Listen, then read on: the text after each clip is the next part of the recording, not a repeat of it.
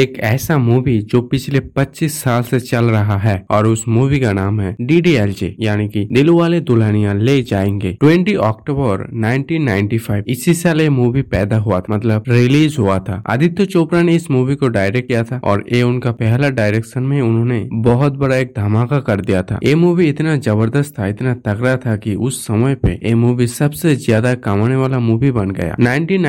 में जब ये मूवी रिलीज हुआ था तो पूरा देश में बहुत सारे सारे थिएटरों में ये मूवी रिलीज किया गया उनमें से एक मराठा मंदिर भी था जहाँ पे ये मूवी पहली बार रिलीज किया गया लेकिन कमाल की बात यह है किताब का मूवी 1995 में जो मूवी लगी थी आज भी वो मूवी वहाँ पे चल रहा है पिछले 25 साल से ये मूवी वहाँ पे हर दिन कोई ना कोई शो होते ही है और लोग उनको देखने के लिए भीड़ लगाती है एक शॉकिंग बात है अगर आपने अभी तक ये मूवी नहीं देखा तो फिर जरूर देखिए